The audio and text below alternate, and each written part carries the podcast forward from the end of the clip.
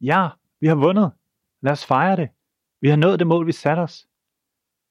Hvis du har prøvet at nå et mål sammen med en stor eller lille gruppe mennesker, så kender du også den glæde, den lykkefølelse, der følger med. Men, men hvad så? Nu hvor målet er nået, hvad skal der nu ske? Hvis det nu var sport, vi snakkede om, så er det nemt nok at svare på. Der kommer en ny kamp eller et nyt løb, og målet? Det er det samme. Hurtigst over målstregen. Men hvad hvis vi ikke er i sportens verden, men i civilsamfundet eller den politiske verden, hvor mål er noget, vi sætter, fordi vi gerne vil opnå en forandring for en gruppe mennesker, eller en forandring i hele verden? Hvad sker der så, når vi har nået vores mål? Det mål, vi har samlet folk omkring, som vi har bedt os selv og folk omkring os arbejde, knokle og kæmpe for indtil nu.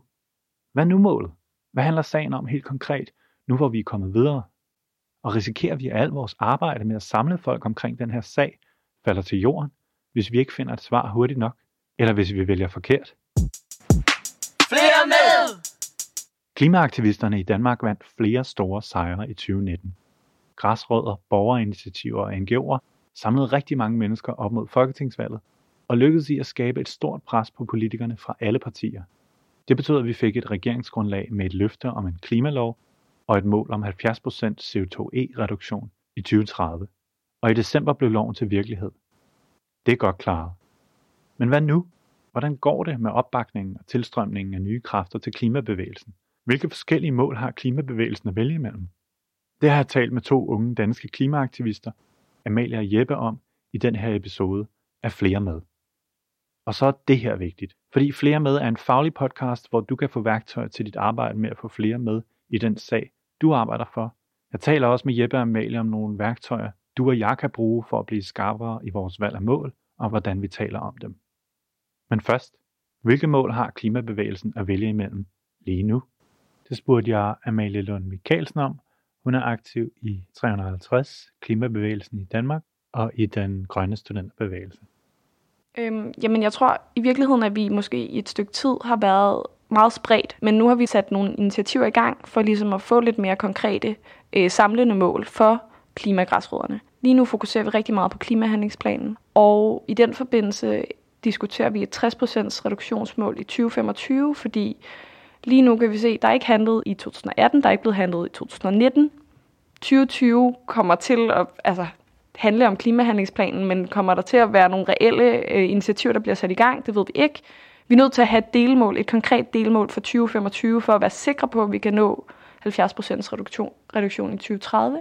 Så snakker vi noget om, hvordan klimabidrag og bonus kan være en relevant metode at bruge og sætte nogle afgifter, som ikke rammer socialt skævt. Vi snakker om, at forhåbentlig kan indirekte udledninger komme højere på den politiske dagsorden, øhm, og at bruge de mål. Der var en stor forside politik i dag. Det er jo sådan nogle ting, der skal til. Og så tror jeg, at noget af det, jeg tænker selv rigtig meget over, det er, hvordan det ensidige fokus på klimakrisen nogle gange glemmer biodiversitets- og natur- og miljøkrisen på samme tid. Og hvordan at alle øh, kriser på en eller anden måde er afhængige af hinanden, altså for at blive løst. At vi ikke udelukkende kan kigge på, hvor meget CO2 vi udleder, fordi vi er også nødt til at se på, hvad sker der med vores natur.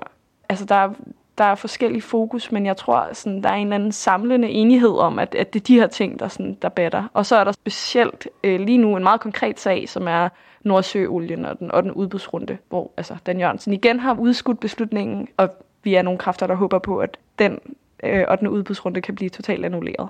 Fordi det hænger overhovedet ikke sammen, at vi har en idé om, at vi skal gå altså i nul med vores udledninger i 2050, men at den 8. udbudsrundes licens var i 2052. Det giver ingen mening. Så det er sådan, ja, det er både nogle meget konkrete, men også nogle meget brede mål. Der er lidt af hvert.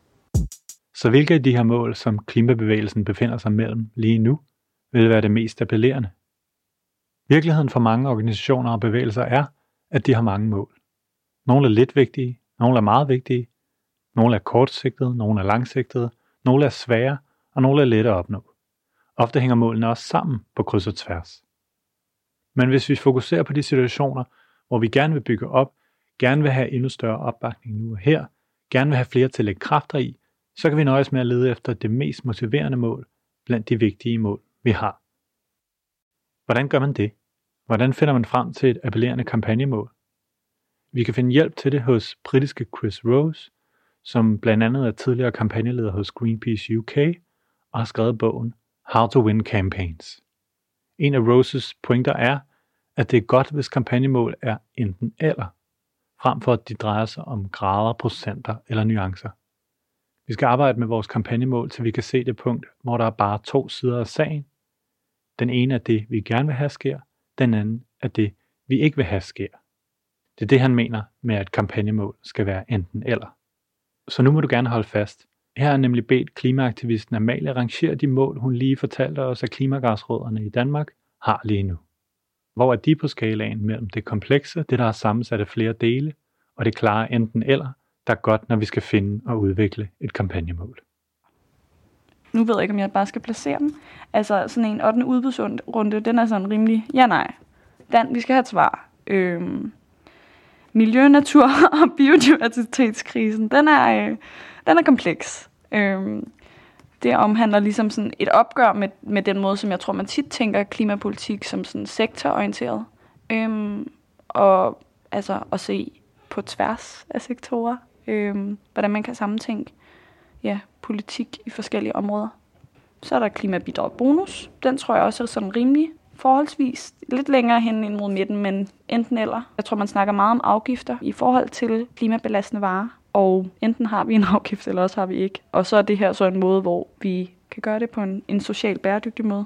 Så har vi en klimahandlingsplan med et konkret delmål på 60% for 2025, og det er også enten eller, tænker jeg. Øhm, måske vil jeg i virkeligheden placere den lidt mere ind i midten, fordi det er måske igen det der med, det er et konkret delmål, men det er også for flere sektorer. Og altså, ideen, da vi har formuleret målet, har det været, at det skal være 60% for alle sektorer, hver enkelt. Det kan måske også politisk forstås som, at man kan rykke lidt rundt.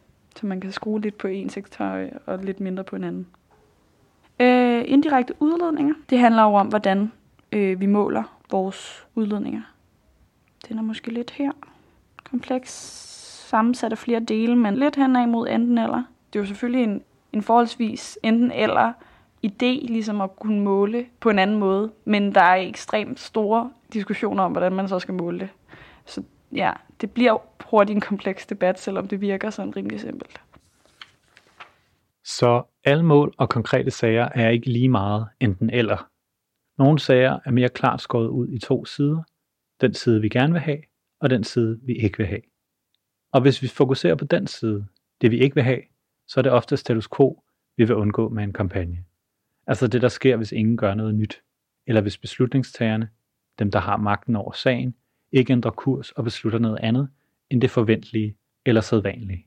Her er en anden guideline fra Chris Rose, at vores sag generelt bliver mere appellerende, hvis status quo er uacceptabel for en stor del af befolkningen. Jeg mødte Jeppe, der er aktiv i den grønne studenterbevægelse og Folkets Klimamarsch, foran Christiansborg inden en klimaevent i slutningen af januar. Og jeg spurgte ham, om han ville rangere de fem mål fra klimagræsrødderne efter, hvor stor en del af befolkningen de er uacceptable for. Det, det er helt sikkert, det er virkelig vigtigt, at vi som bevægelse formår at sætte nogle nye mål og kæmpe for dem, så vi ikke bare kæmper for en grøn og færdig fremtid, men kæmper for noget mere konkret politisk. Det er helt sikkert, at ingen handling er totalt uacceptabel for en stor del af befolkningen. Men jeg vil også mene, at hvis man ikke formår for eksempel klimabidrag og bonus, hvis man ikke formår at værdisætte øh, CO2-udledninger af drivhusgasser højt nok, så kommer vi ikke til at se den nødvendige omstilling. Og hvis man ikke samtidig med det også tager højde for, at der skal være tages højde for social lighed, det er i hvert fald totalt uacceptabelt, at det kun er, at det er de fattige, øh, eller dem med ikke så mange midler, der totalt den største pris. Jeg tror også, altså den 8. udbudsrunde, som kan gå helt frem til, jeg tror det er 2055, så det er da i hvert fald også totalt uacceptabelt, at man har en plan om, hvis man siger ja til den, at vi udvinde olie og gas i Nordsøen, øh, til efter man har et mål om at være øh, CO2-neutrale. Hvis man vælger at sige ja til 8. udbudsrunde, vil der komme nogle store investeringer, som man måske, hvis man ombestemmer sig senere, vil det også skulle øh, betale som skatteborgere, øh, hvis man ligesom har lovet de her firmaer, at de må være til 2055. Det vil være øh, meget uacceptabelt, hvis det sker. Øhm, jeg synes også, øh, at indirekte udledninger. Vi som rigt land ligger mange af vores udledninger uden for landets grænser, fordi vi importerer klimabelastende varer, fordi vi simpelthen har øh, mange midler. Vi har ligesom outsourcet øh, den tunge industri. Det er virkelig at vende det blinde øje til, hvis vi ikke vælger at tage ansvar for de udledninger, som ligger i andre lande. Og vi netop kun siger, at det er kun lige øh, vores produktion i Danmark og alt det, der ligger her nationalt. Fordi vi har et, et ansvar, der er meget større end det som et rigt land, der øh, ja, vi har alle forudsætningerne for at tage ansvar, for det ligger udenfor, og det skal vi også gøre. Øh, det konkrete 2025-mål med 60% i 2025, det er svært at se, om man kan få den samme opbakning, som man kunne få til 70%-målet. Men man kan sige, at det falder ligesom godt i spænd med det, som allerede er vedtaget. Så jeg tror godt, det vil kunne lade sig gøre. Men jeg tror, det kræver lidt mere øh, det kræver en masse oplysning i forhold til, øh, hvad, hvad, hvad det her delmål betyder. At omstillingen, at den ikke bare kan vente til øh, 2029, og så siger man, så tager vi lige de 70 procent, eller så har vi noget af det ikke. Men man er faktisk nødt til at sige, okay, halvvejs der er vi i hvert fald nødt til også at være halvvejs med udledningerne, så vi, øh, det bliver en lineær reduktion. Men jeg ved ikke, om det er helt så uacceptabelt for store dele af befolkningen, som øh, nogle af de andre er. Den vil jeg måske placere mere midt i. Det handler i hvert fald om, at øh, vi for, man får skabt den øh, hvad hedder det, urgency og nødvendighed, ligesom der var til valget, hvor det virkelig var vigtigt, at folk forstod, okay, nu er jeg nødt til at gå på gaden, fordi nu er jeg nødt til at vise, at jeg som borger er utilfreds med den politiske situation eller den manglende handling. Øh, så derfor er jeg på gaden, så vi kan få valgt nogle grønne politikere. Og det er et virkelig stort arbejde, som ligger. Vi skal skabe den øh, urgency, fordi nu har vi fået nogle lovninger, men der er stadig ikke sket noget. Vi er nødt til at holde politikere op på, hvad de har lovet, og det gør vi ved at, øh, at skabe den her urgency hele biodiversitetskrisen har ikke fået særlig meget øh, plads i medierne og i øh, det demokratiske samtale endnu. Vi ser konsekvenserne af arter, der, der uddør, og øh, færre insekter, og jeg skal komme efter dig. Den er eksisterende lige nu, den er presserende. Der har bare ikke været så meget øh, politisk fokus på den. Det skal der være, og skal der komme, fordi det er en lige så stor krise som øh, klimakrisen, og ikke at man kan adskille dem ad. Og jeg tror egentlig også, når, når det kommer til stykket, at det er noget, man kan få et stor opbakning til ud i befolkningen. Det er noget, som folk kan se i deres hverdag. Det er noget, folk kan opleve, når de går ud af deres dør. Så jeg tror også, at man vil kunne opnå stor politisk øh, tilslutning til at handle på øh, biodiversitetskrisen også. Jeg sætter miljø- og biodiversitetskrisen op sådan lidt ud til højre. Det samme indirekte udledninger, så de ligger sådan fra midten og ud mod uacceptabelt. Vi kan også søge efter ekstra appel i vores kampagnemål ved at undersøge, hvor det vi ikke vil have ligger på en skala gående op mod det frastødende eller det vemmelige. Chris Rose har lavet en skala, vi kan bruge til det. Det har han gjort ud fra en konkret kampagne, Greenpeace kørte tilbage i 90'erne, en kampagne mod Shells planer om at dumpe olieplatformen Brent Spar i havet. Shell holdt på, at det var en lovlig handling, men det lykkedes Greenpeace at vinde ved at fremhæve, hvor frastødende det er at smide sådan et kæmpe stykke affald i havet. Det bliver til en skala, der går fra det, der kunne være en dårlig handling i Shells optik, en ulovlig handling, op mod andre negative egenskaber ved handlinger, for eksempel inkompetente, nølende eller udspekulerede handlinger, og øverst de ulækre, vemmelige eller frastødende. Hvor på skalaen er de handlinger eller konsekvenser, vi ønsker at forhindre med vores forskellige kampagnemål.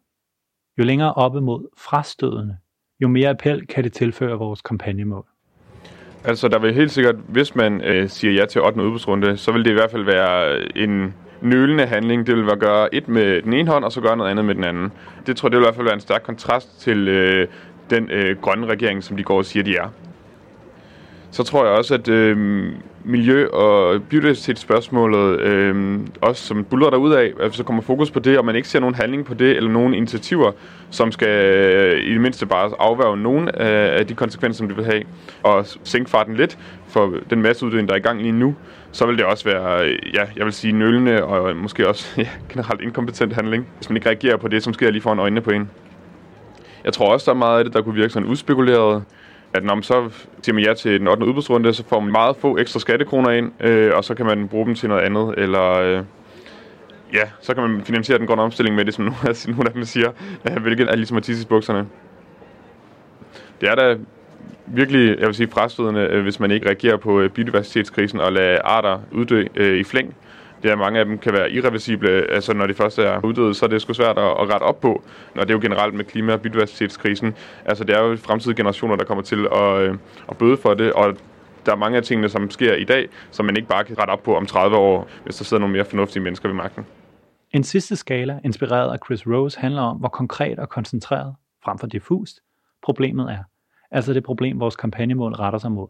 Er der begivenheder eller omstændigheder i fysikkens, miljøets, naturens eller menneskers verden, som kan koncentrere problemet eller gøre det mere konkret? Det er jo altid det, det svære, det er at gøre noget diffus til konkret, og det er jo en øh, kunst i sig selv. Men jeg synes i hvert fald, at øh, den 8. udbudsrunde er meget konkret. Det er øh, en specifik licens i Nordsøen, som øh, Dan Jørgensen kan sige øh, ja eller nej til. Så det synes jeg egentlig er et meget konkret problem, som har en stor øh, hvad hedder det, klimaeffekt, men også symbolsk effekt at nu skal der ikke udvindes mere olie. Nu skal der ikke øh, gives flere licenser, og så må vi derefter finde ud af, hvordan kan vi så hvad hedder det, afvikle udvindingen. Det er et konkret øh, sted, øh, og det er et ja eller et nej, så det er meget nemt at forstå. Det er en, en konkret handling, der skal til for at løse øh, det her problem.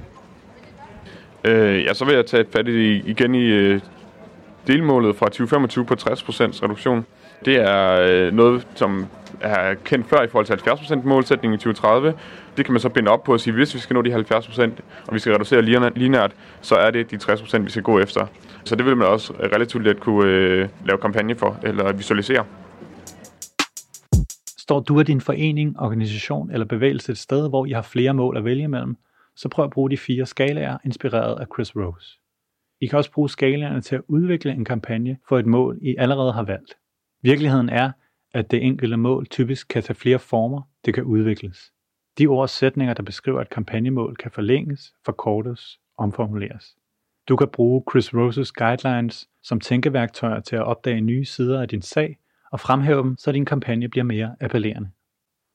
Det var det for denne episode af Flere Med. Husk at abonnere på podcasten, hvis du gerne vil have flere episoder om organisationers og fællesskabers arbejde for at få flere med. Fyld med værktøjer, du kan bruge i dit arbejde.